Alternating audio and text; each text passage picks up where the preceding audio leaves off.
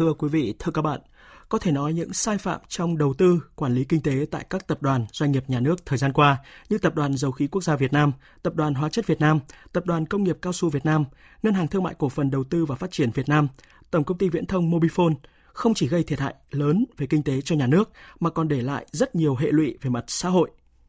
Câu hỏi được đặt ra là vì sao các tập đoàn doanh nghiệp nhà nước lại vướng nhiều sai phạm đến thế? Tổ chức đảng trong các tập đoàn doanh nghiệp nhà nước ở đâu khi để xảy ra những sai phạm này? Và đâu là vấn đề cần chấn chỉnh để ngăn ngừa, hạn chế các đại án tương tự có thể xảy ra? Đây là nội dung được nhóm phóng viên Đài Tiếng Nói Việt Nam đề cập trong loạt phóng sự trách nhiệm của tổ chức đảng trong các tập đoàn doanh nghiệp nhà nước khi xảy ra đại án kinh tế. Phần đầu của loạt phóng sự có nhan đề Loạt đại án nghìn tỷ, vì sao? Mời quý vị và các bạn cùng nghe. Thất vọng là tâm trạng chung của người dân huyện Cẩm Xuyên, huyện Kỳ Anh, tỉnh Hà Tĩnh khi nói về dự án chăn nuôi bò giống và bò thịt của công ty cổ phần chăn nuôi Bình Hà triển khai trên địa bàn phía Tây hai huyện. Khởi động từ năm 2015 trên diện tích 2.100 ha với mức đầu tư hơn 4.500 tỷ đồng. Dự án chăn nuôi này được kỳ vọng sẽ là cú hích trong phát triển kinh tế xã hội vùng quê nghèo Kỳ Anh, Cẩm Xuyên, Hà Tĩnh. Dự án được Ngân hàng Thương mại Cổ phần Đầu tư và Phát triển Việt Nam, thời điểm đó do ông Trần Bắc Hà làm Chủ tịch Hội đồng Quản trị chấp thuận cho vay, giải ngân gần 2.700 tỷ đồng và đến đầu năm 2016 đã giải ngân 810 tỷ đồng. Sau đó, dự án được nâng lên 20.000 tỷ đồng trên diện tích 5.000 hecta, dự kiến tạo công an việc làm cho khoảng 3.000 lao động.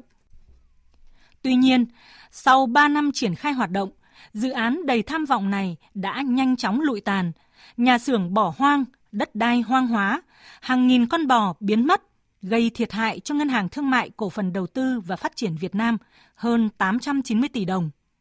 Ông Trần Quang Trung ở xã Cẩm Quan, huyện Cẩm Xuyên bức xúc. Công ty ờ, hoạt động không hiệu quả thì nó đã gây ra nhiều cái hệ lụy cho địa phương. Từ cái chỗ đầu tiên, quy hoạch là để thu hồi đất lâm nghiệp là để trồng cỏ. Nhưng mà sau đó thì lại phá gọ thì dần đến đôi núi đất đai để trồng. Thì vào mùa mưa lũ chẳng hạn thì nó sẽ gây sói mòn. Thứ hai là đất trống thì nhân dân lên để họ trông họ từ lấn chiếm vân vân Dự án chăn nuôi bò giống và bò thịt Bình Hà tại Hà Tĩnh chỉ là một trong nhiều dự án hợp tác đầu tư thua lỗ, gây thất thoát lớn nguồn vốn tại Ngân hàng Thương mại Cổ phần Đầu tư và Phát triển Việt Nam. Và không riêng gì Ngân hàng Thương mại Cổ phần Đầu tư và Phát triển Việt Nam, nhiều tập đoàn doanh nghiệp nhà nước khác như Tập đoàn Hóa chất Việt Nam, Tập đoàn Dầu khí Việt Nam, Tập đoàn Cao su Việt Nam, Tổng công ty Viễn thông Mobile Phone cũng lâm vào tình trạng tương tự. Tại Tập đoàn Hóa chất Việt Nam, giai đoạn từ năm 2005 đến năm 2015, rất nhiều dự án tập đoàn đầu tư không hiệu quả, trong đó có 4 trong số 5 dự án lỗ lũy kế trên 4.200 tỷ đồng. Điển hình là dự án nhà máy đạm Ninh Bình, liên tục thua lỗ với số tiền trên 2.500 tỷ đồng. Cuối năm 2014, Thanh tra Chính phủ cũng chỉ ra hàng loạt sai phạm tại Tập đoàn Cao su Việt Nam – nhất là việc tăng vốn điều lệ trong 2 năm 2010-2011, quản lý đầu tư tài chính dài hạn trong và ngoài ngành nghề kinh doanh chính, quản lý doanh thu, chi phí, quản lý đầu tư xây dựng và đất đai. Thanh tra Chính phủ yêu cầu xử lý về kinh tế số tiền gần 8.400 tỷ đồng. Trong khi đó, với đóng góp cho GDP cả nước hàng năm trung bình từ 10 đến 13%, Tập đoàn Dầu khí Quốc gia Việt Nam cũng không phải là ngoại lệ nhiều dự án đầu tư góp vốn thua lỗ tại tập đoàn này đã làm thất thoát của nhà nước hàng nghìn tỷ đồng. Đó có thể kể đến dự án sản xuất nhiên liệu sinh học ethanol tại tỉnh Phú Thọ, nhà máy sản xuất sơ sợi polyester Đình Vũ Hải Phòng, dự án nhiệt điện Thái Bình 2, việc góp vốn của tập đoàn vào ngân hàng Đại Dương Ocean Bank. Ông Phạm Xuân Cảnh, Phó Bí thư Thường trực Đảng ủy, thành viên Hội đồng thành viên Tập đoàn Dầu khí Quốc gia Việt Nam cho rằng. Đấy cũng là mất mát lớn rất là đau xót. Cái đáng tiếc này thì việc đã xảy ra rồi. Càng thâm thiết cái đáng tiếc ở chỗ là nếu như nhưng ở đây cũng phải nói một cái điều là chủ quan là chính nhưng mà nó có yếu tố khách quan thứ nhất ý, là cái hệ thống pháp luật cơ chế chính sách của nhà nước để thực thi vấn đề quản lý quản trị đối với các tập đoàn kinh tế nhà nước rất chậm được giả soát để mà hoàn thiện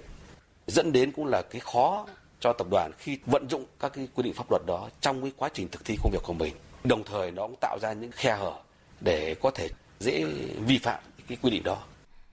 Nhìn nhận về thực trạng kinh doanh, đầu tư thua lỗ, sai phạm tại một số tập đoàn, doanh nghiệp nhà nước thời gian qua, nhiều chuyên gia kinh tế cho rằng đó là điều có thể đoán định được. Trong đó có những bất cập về cơ chế chính sách, về sở hữu, quản trị, năng lực điều hành đã làm giảm hiệu quả hoạt động của tập đoàn, doanh nghiệp nhà nước. Theo chuyên gia kinh tế Phạm Chi Lan, một trong những vấn đề quan trọng là vị thế, vai trò của tập đoàn, doanh nghiệp nhà nước chưa được làm rõ. Việc không tập trung vào nhiệm vụ cốt lõi, nói đúng hơn là tình trạng đầu tư ngoài ngành tràn lan, thiếu kiểm soát đã dẫn đến thua lỗ, sai phạm, có nơi sai phạm nghiêm trọng kéo dài.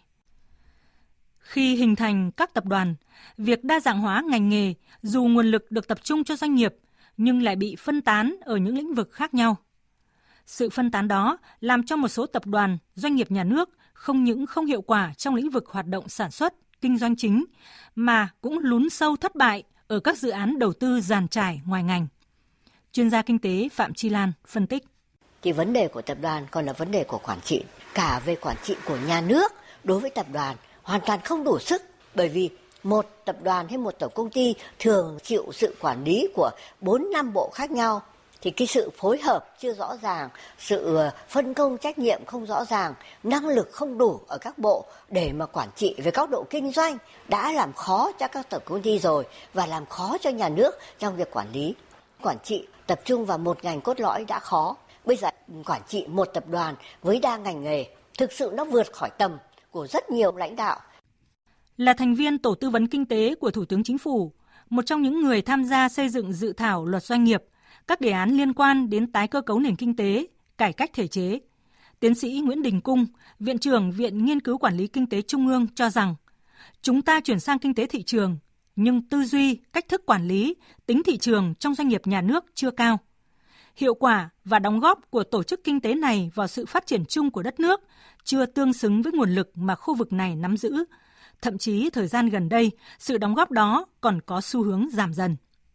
Theo tiến sĩ Nguyễn Đình Cung, nguyên nhân của thực trạng này là do chưa có một chính sách thật sự rõ ràng đối với chủ sở hữu trong các tập đoàn, doanh nghiệp nhà nước, dẫn đến việc tùy tiện trong sử dụng nguồn lực. Đã chủ sở trong kinh tế thị trường phải đặt mục tiêu hiệu quả lên đầu tiên. Chúng ta không rõ ràng về việc này.